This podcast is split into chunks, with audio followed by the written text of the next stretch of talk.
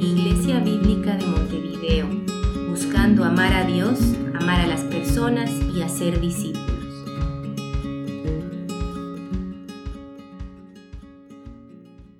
Muy buenos días a todos.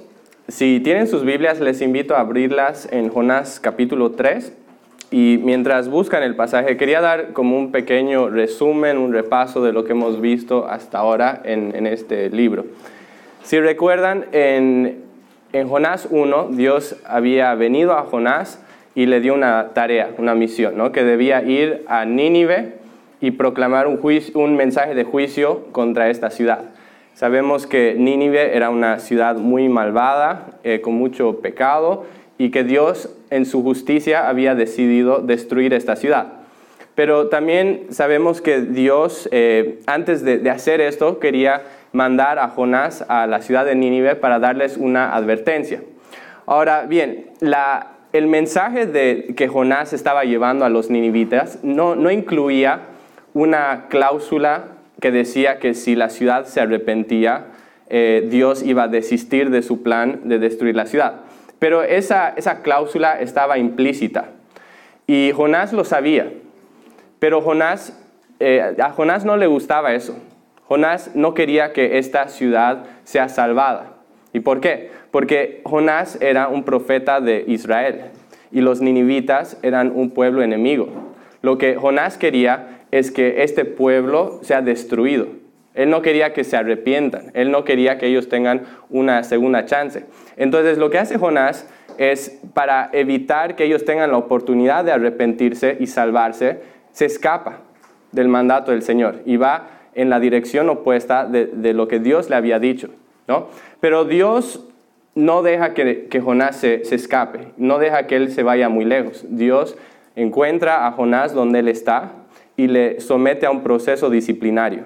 Y Jonás eh, pasa por un proceso donde es lanzado al, mar, donde llega al borde de la muerte y, donde finalmente viene un pez muy grande y se lo traga.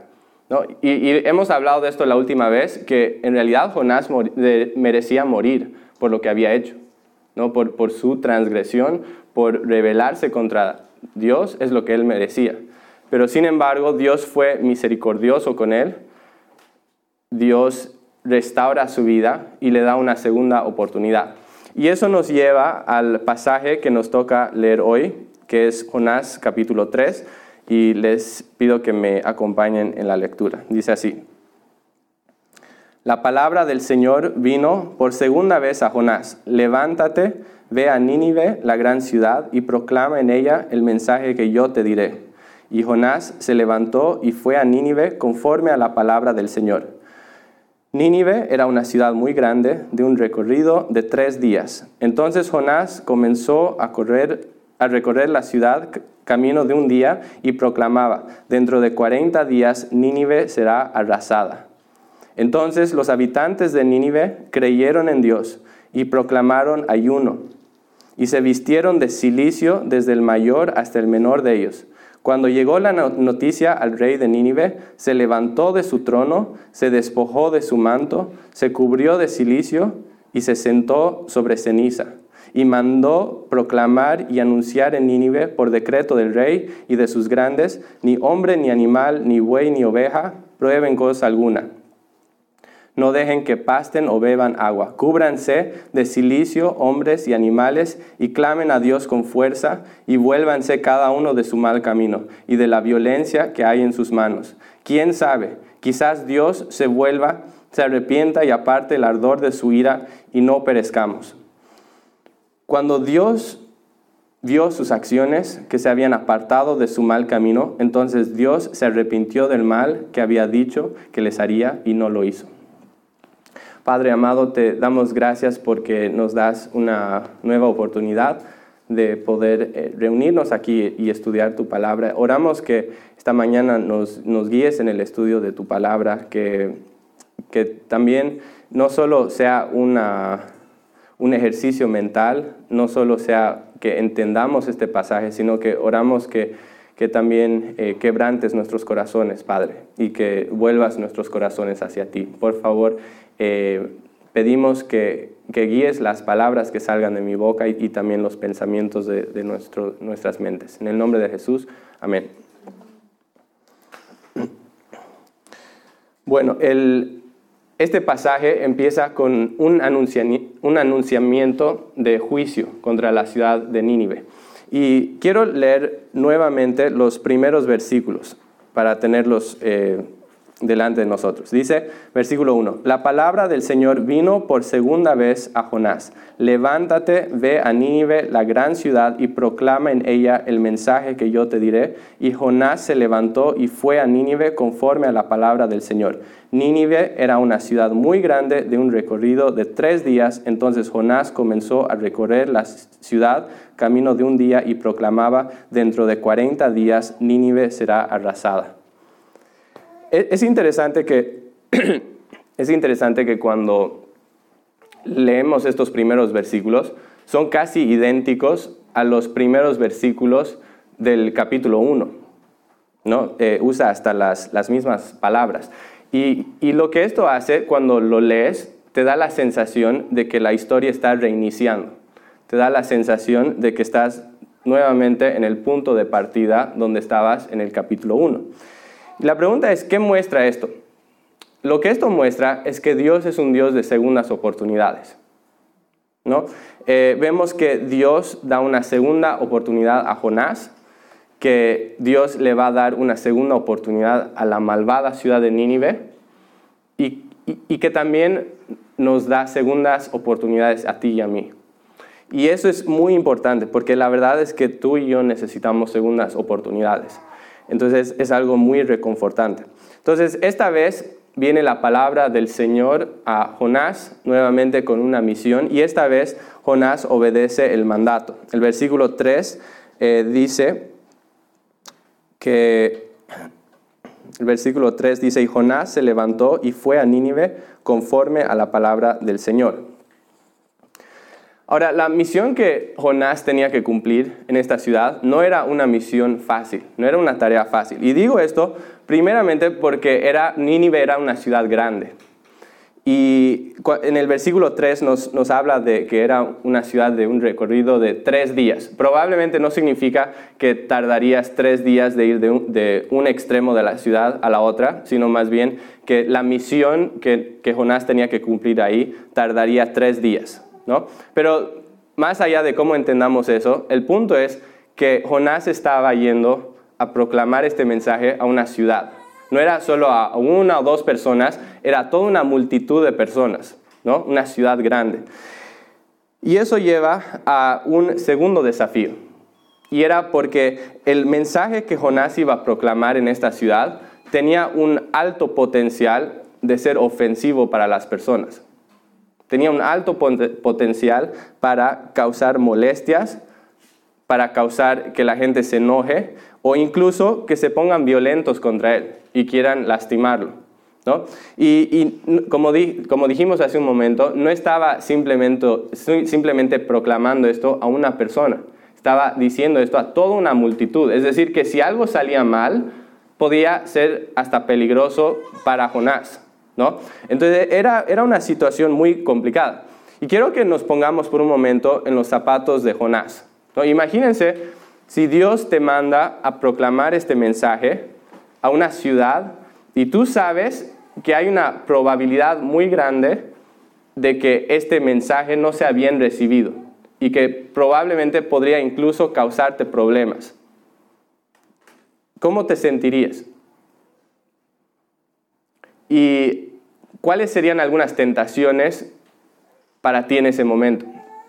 Creo que quizás para muchos de nosotros sería una tentación diluir el mensaje, ¿no? tratar de, suavizar el mensaje, que eh, tratar de robar o quitar del mensaje las partes que son ofensivas. ¿no? Y, y muchas veces eso es lo que sucede hoy en día con muchas personas y muchas iglesias que suavizan el mensaje para no causar ofensa. Y por eso es tan importante lo que Dios le dice a Jonás en el versículo 2. Si se fijan, dice, eh, Dios le dijo, levántate, ve a Nínive, la gran ciudad, y proclama en ella el mensaje que yo te diré. ¿Vieron eso? Que que la tarea era proclamar lo que Dios le había dicho. ¿no? No, Jonás no era libre de, decir, de, de dar un mensaje que él quería dar, tampoco tenía la libertad de dar el mensaje que la gente quería escuchar. La tarea de Dios era que él dé el mensaje que Dios le había dado. Y es lo mismo en, en nuestro tiempo. ¿No? Es lo mismo. Que si Dios te ha llamado, o debería ser lo mismo, ¿no?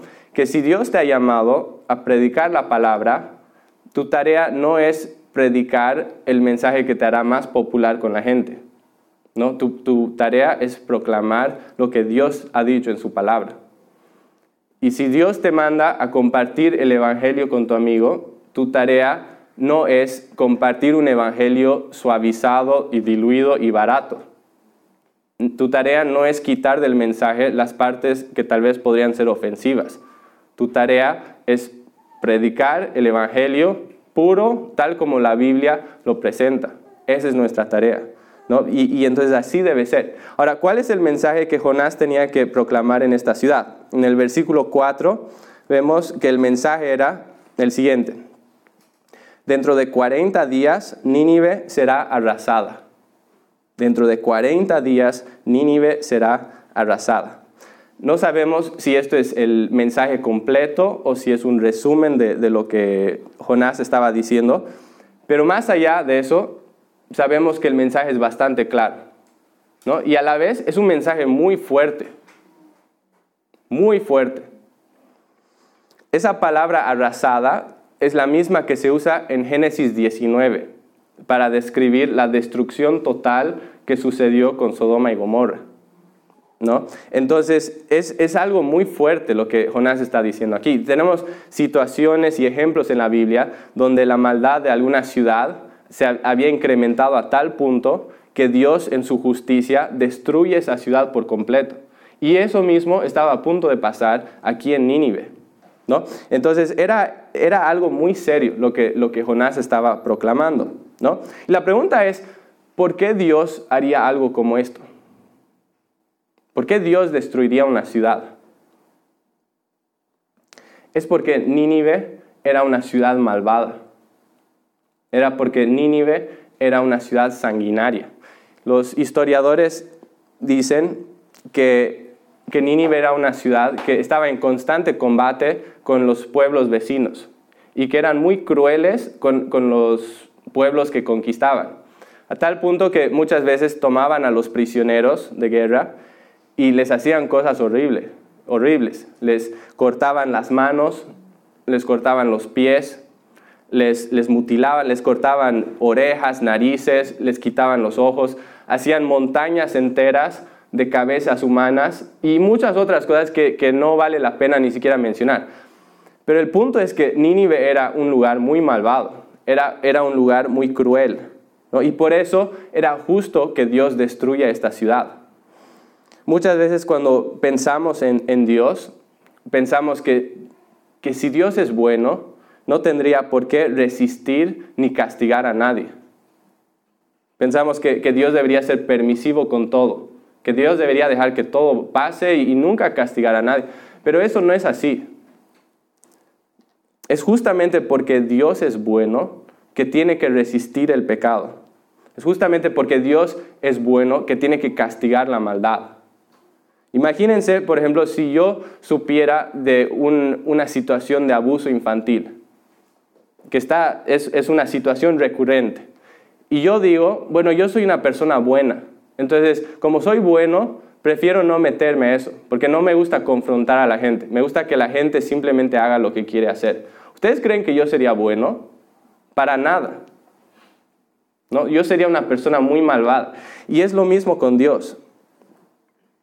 Si, si Dios es bueno, tiene que odiar y resistir aquello que destruye lo que él ama. ¿no? Así como yo, si yo amo a ese niño, yo tendría que odiar y resistir lo que está dañando ese, a ese niño. Si Dios es bueno, tiene que odiar y resistir la maldad. Si, si no resistiera y se opusiera a la maldad, Dios no sería bueno. Su, su bondad requiere que sea justo y su bondad requiere que Él derrame su ira sobre la maldad, porque Dios es bueno. Y por eso era correcto que Dios derrame su ira sobre la malvada ciudad de Nínive. Y por eso era correcto que Nínive tenga temor del juicio y de la ira de Dios. Pero cuando pensamos en esto, los ninivitas no son los únicos que deberían temer la ira de Dios. Tú y yo también deberíamos temer la ira de Dios. Porque por más que, tratemos de pensar, a veces pensamos en nosotros mismos como personas relativamente buenas, decimos, bueno, yo nunca hice nada tan malo como para merecer la ira de Dios, yo, no soy como esas personas, los, ninivitas. Y sin embargo, cuando leemos la Biblia, vemos que una y otra vez la, Biblia no vacila en, afirmar que nosotros como humanidad estamos corrompidos. Todos estamos corrompidos. Que ninguno de nosotros ha cumplido los estándares morales que Dios tiene para que una persona entre a su reino. Si Dios nos dejara entrar a su reino, hombres pecadores, el cielo se volvería tan cochino como el mundo. Entonces Dios no lo va a permitir. Ninguno de nosotros ha alcanzado el propósito por el cual Dios nos ha creado. Somos personas depravadas en nuestra misma esencia. Somos personas egoístas. Somos personas que, cuando nos ponen bajo presión solo pensamos en nosotros mismos y somos capaces de hacer daño a los demás por, protegernos a nosotros mismos. Realmente somos personas malas. Y eso significa que todos nosotros, por naturaleza, somos objetos de la ira de Dios. Significa que aparte de Cristo, cada uno de nosotros va a terminar en el infierno por toda la eternidad.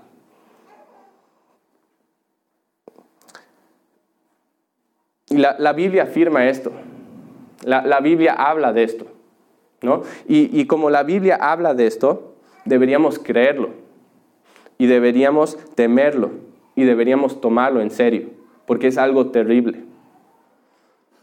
Y cuando escuchamos un mensaje así, que, que, muchas veces resulta muy fuerte, a veces difícil de escuchar, tenemos dos opciones. La primera opción es que podemos ofendernos. Podemos eh, molestarnos, podemos rechazarlo por completo o ignorarlo. Y si hacemos eso, vamos a terminar siendo objetos de la ira de Dios. La segunda alternativa es que podemos creerlo, podemos arrepentirnos y podemos clamar a Dios por misericordia. Y lo que vemos acá en la historia de los ninivitas es que ellos hacen la segunda cosa, que ellos claman a Dios. Eh, vamos a continuar con la lectura desde el versículo 5. Dice, entonces los habitantes de Nínive creyeron en Dios y proclamaron ayuno y se vistieron de silicio desde el mayor hasta el menor de ellos. Cuando llegó la noticia al rey de Nínive, se levantó de su trono, se despojó de su manto, se cubrió de silicio y se sentó sobre ceniza y mandó proclamar y anunciar en Nínive por decreto del rey y de sus grandes, ni hombre, ni animal, ni buey, ni oveja prueben cosa alguna. No, no dejen que pasten o que beban agua. Cúbranse de silicio hombres y animales y clamen a Dios con fuerza. Y vuélvanse cada uno de su mal camino y de la violencia que hay en sus manos. ¿Quién sabe? Quizás Dios se vuelva, se arrepienta y aparte el ardor de su ira y no perezcamos. ¿Vieron cómo reaccionan los ninivitas? ¿Cómo responden? Creen el mensaje. Se arrepienten. Abandonan sus vidas de pecado y claman a Dios por misericordia, aferrándose a esa esperanza que quizás Dios tenga misericordia de ellos. Y algo que vemos acá son varias cualidades muy importantes acerca del arrepentimiento. Por un lado, vemos que su arrepentimiento era visible. ¿no? Vemos que ellos hacen varias cosas externas para mostrar su actitud de, arrepentimiento. ¿no? Vemos que ayunaron, es decir, que, se, privaron de comer, de, comer, de llenarse de alimento. Después habla de que se vistieron de silicio. El silicio era una, una tela que era muy áspera y muy incómoda. ¿no? Y entonces hacen eso. Y, eran señales en ese tiempo para mostrar que estaban arrepentidos. Es como decir que se estaban privando de ciertos placeres terrenales para mostrar su angustia y su contrición. Y así es el arrepentimiento. Si el arrepentimiento es verdadero, el arrepentimiento tiene que ser visible. Y no me refiero a que tiene que ser visible en cuanto a lo que comes o a cómo te vistes, pero si el arrepentimiento es real, tiene que haber un fruto digno de arrepentimiento. Tiene que haber un cambio en tu forma de actuar. Y si hay un cambio en tu forma de actuar, va a haber una evidencia visible de que te estás arrepintiendo. ¿no? El, arrepentimiento real siempre viene en alguna forma visible. Una segunda cosa que vemos, aparte de que fue eh, visible, es que em, fue un arrepentimiento general o unánime o total. En el versículo 5 nos dice que, todos estaban participando de esto, desde el mayor hasta el menor. Es decir, que no solo eran algunas personas las que se estaban arrepintiendo, sino que todos estaban participando en esto. Incluso el rey, es impresionante que incluso el rey, en una posición muy exaltada, se baja de su trono, es decir, que, que se humilla, se quita las vestiduras reales se humilla hasta lo máximo y clama a todos los demás y les ruega que todo el pueblo también se humille. ¿no? Entonces vemos que era un arrepentimiento total. Entonces era un arrepentimiento visible, era total, pero además de eso era ferviente. No, no, no, es un arrepentimiento mediocre lo que vemos acá. No es que solo van y hacen algunas cosas por cumplir, sino que realmente hay un fervor, hay una urgencia, hay una pasión en lo que están haciendo. ¿Y por qué digo eso? Porque hay, varias cosas que nos dan a entender esto. Uno, que no solo, no solo ayunan de comida, sino incluso de tomar agua. ¿no? No solo eh, claman a Dios, sino que claman a Dios con fuerza. No solo piden perdón, sino que se comprometen a un cambio en su forma de vivir. ¿no? Dice que, que cada uno se volvía de su mal camino y de la violencia que había en sus manos. Y además de eso, hay fervor en esto, porque si se acuerdan lo que dije hace un momento, la misión que Jonás tenía que cumplir tendría que haber tomado tres días. Y sin embargo, ya para el primer día, no pasa ni un día y el pueblo ya está de rodillas delante del Señor. ¿No? Entonces había eh, una urgencia, un fervor en lo que ellos estaban haciendo. Y quiero preguntarte si este es el tipo de respuesta que surge en tu corazón cuando entras en conciencia de, que Dios se opone al pecado y que su, ira se enciende contra la maldad de la, humanidad. Ese es el, mismo tipo de, de, reacción que hay en tu vida cuando eres consciente de eso. Te arrepientes en una manera visible, no solo diciendo, bueno, voy a arrepentirme en el silencio de mi corazón, sino diciendo, bueno, realmente quiero que hayan cambios en mi vida. ¿Hay, algo visible en cuanto a tu arrepentimiento? Tu arrepentimiento es total. Te arrepientes no solo de, los pecados que son fáciles de dejar, solo de los pecados que la gente observa y que critica. ¿Solo te arrepientes de eso o realmente te arrepientes incluso de los pecados que amas? y de los pecados que quizás nadie más que Dios sabe que tienes. Te arrepientes con fervor, no solo de una manera mediocre, sino realmente de, todo corazón. Si realmente entendiéramos el peso de, lo que la palabra dice, esta sería la única reacción racional al dar, digamos, cuando nuestros ojos son abiertos a la santidad de Dios, a la pureza de Dios, al hecho de que Dios odia el pecado, que su justicia demanda que el pecado sea castigado, que su ira sea derramada contra el pecado. Si realmente entendiéramos eso, la única respuesta racional sería arrepentirnos como lo hicieron ellos. ¿no? en una manera visible, en una manera total y en una manera ferviente. La pregunta es si vemos eso en nuestras vidas. Es la única respuesta racional, pero además de esto es la única manera de, de escapar la ira venidera. Y eso nos lleva a la última parte de este pasaje, donde vemos que Dios desiste en el versículo 10. Dice, cuando Dios vio sus acciones que se habían apartado de su mal camino, entonces Dios se arrepintió del mal que había dicho que les haría y no lo hizo. Lo que vemos aquí es que cuando Dios ve ese arrepentimiento en las personas, Dios es movido a misericordia y que desiste en su plan de destruir la ciudad. Lo que vemos acá es que cuando las personas se arrepienten en cuanto a su pecado, Dios se arrepiente en cuanto al juicio que va a llevar a ese, a ese pueblo.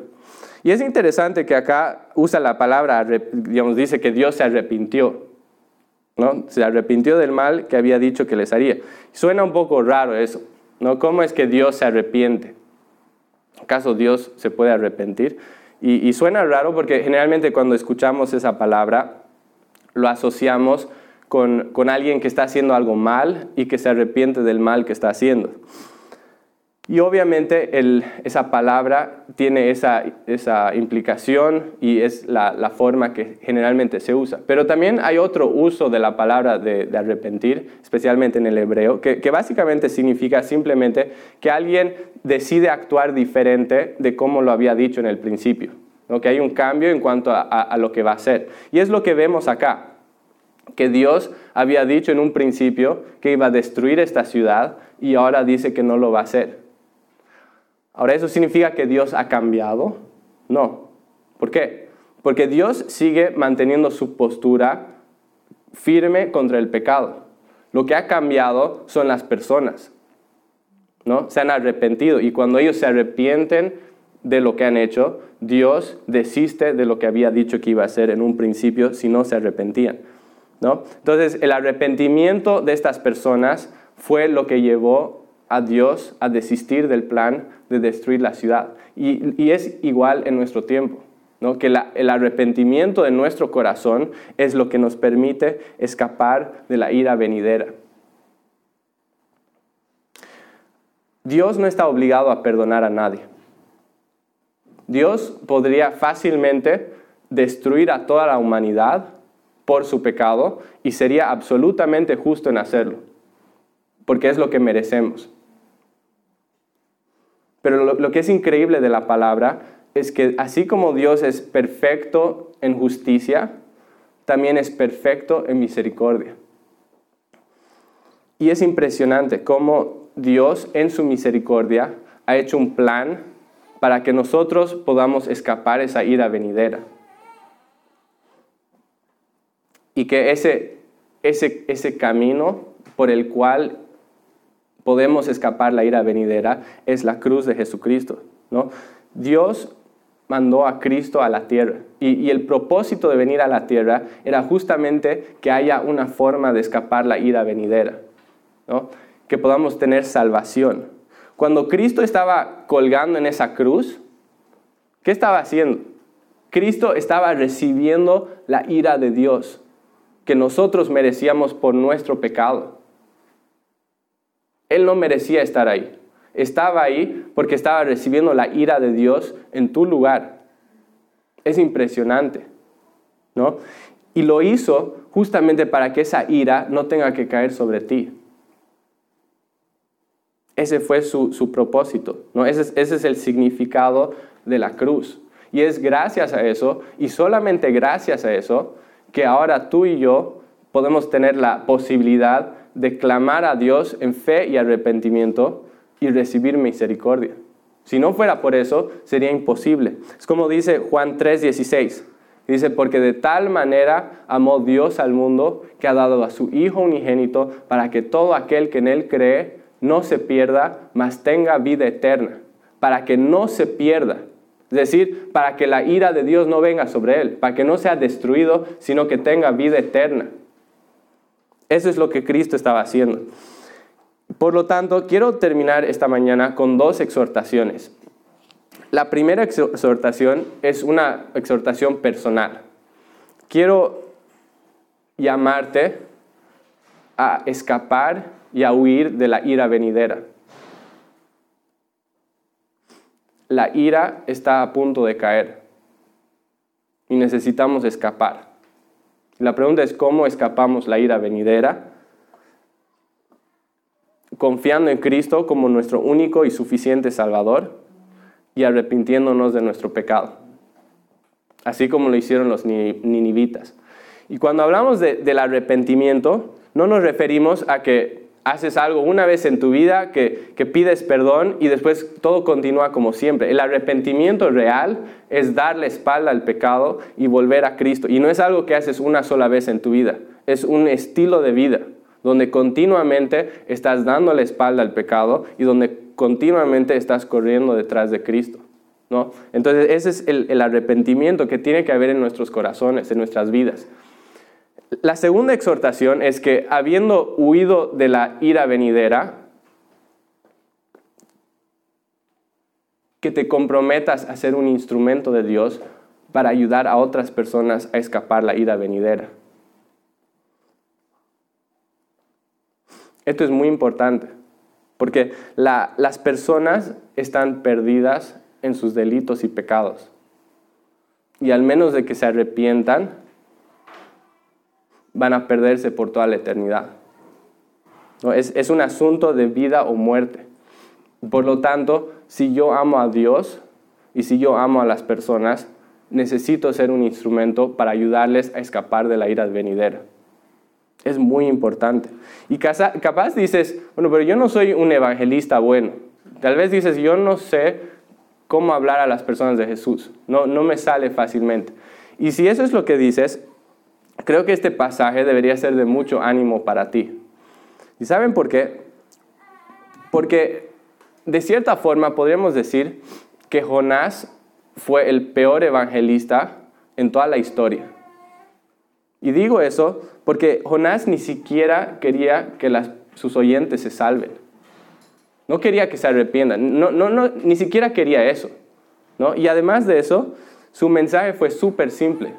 Son solo cinco palabras en hebreo, siete palabras en español. Y sin embargo, Dios usó a este hombre. ¿No? Y si, si Dios usó a Jonás, con todas sus imperfecciones, Dios te puede usar a ti, con todas tus imperfecciones. Tenemos que entender que al final del día no somos nosotros los que convencemos a las personas, es Dios. Si Dios ha decidido hacer una obra en la vida de alguien, lo puede hacer en maneras increíbles, por más que nosotros seamos instrumentos imperfectos. Lo importante es que seamos fieles en hacer lo que Dios nos ha llamado a hacer. A.W. Tozer una vez escribió lo siguiente. Dice, la vaga y tenue esperanza de que Dios es demasiado bondadoso para castigar a los impíos se ha convertido en un opio mortal para las conciencias de millones. ¿Escucharon eso? Lo voy a leer una vez más.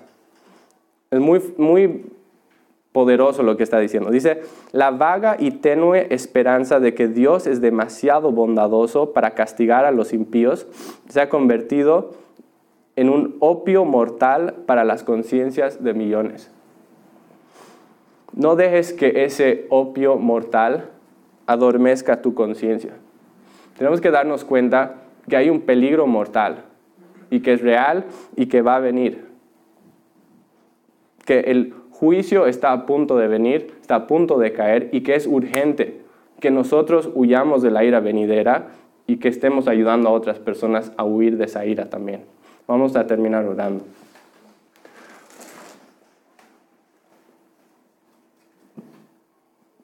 Padre amado, te, te agradecemos por, por quién eres, Señor. Te agradecemos porque eres un Dios justo porque eres un Dios recto, porque eres un Dios que no, no sonríe al pecado, que no tolera el pecado, que no permite que personas malvadas se salgan con la suya, sino que castiga y, que, que, se opone a la maldad. Y te damos gracias por eso, Padre, porque si no fuera por eso, nosotros nos destruiríamos a nosotros mismos. Padre, gracias por tu justicia y también, Padre, gracias por tu misericordia, porque sabemos que nosotros también somos malvados, Señor, y, te agradecemos por la cruz de Jesucristo, que es lo que permite que podamos encontrar misericordia. Y, Padre, yo quiero orar esta mañana que, que realmente nos ayude, Señor, con, con lo que hemos hablado, que, que, realmente produzcas en nosotros esa, ese, ese corazón de arrepentimiento. Que nos ayudes a ver el peso de estas verdades, que nos ayudes a clamar a ti en misericordia por nuestras propias vidas.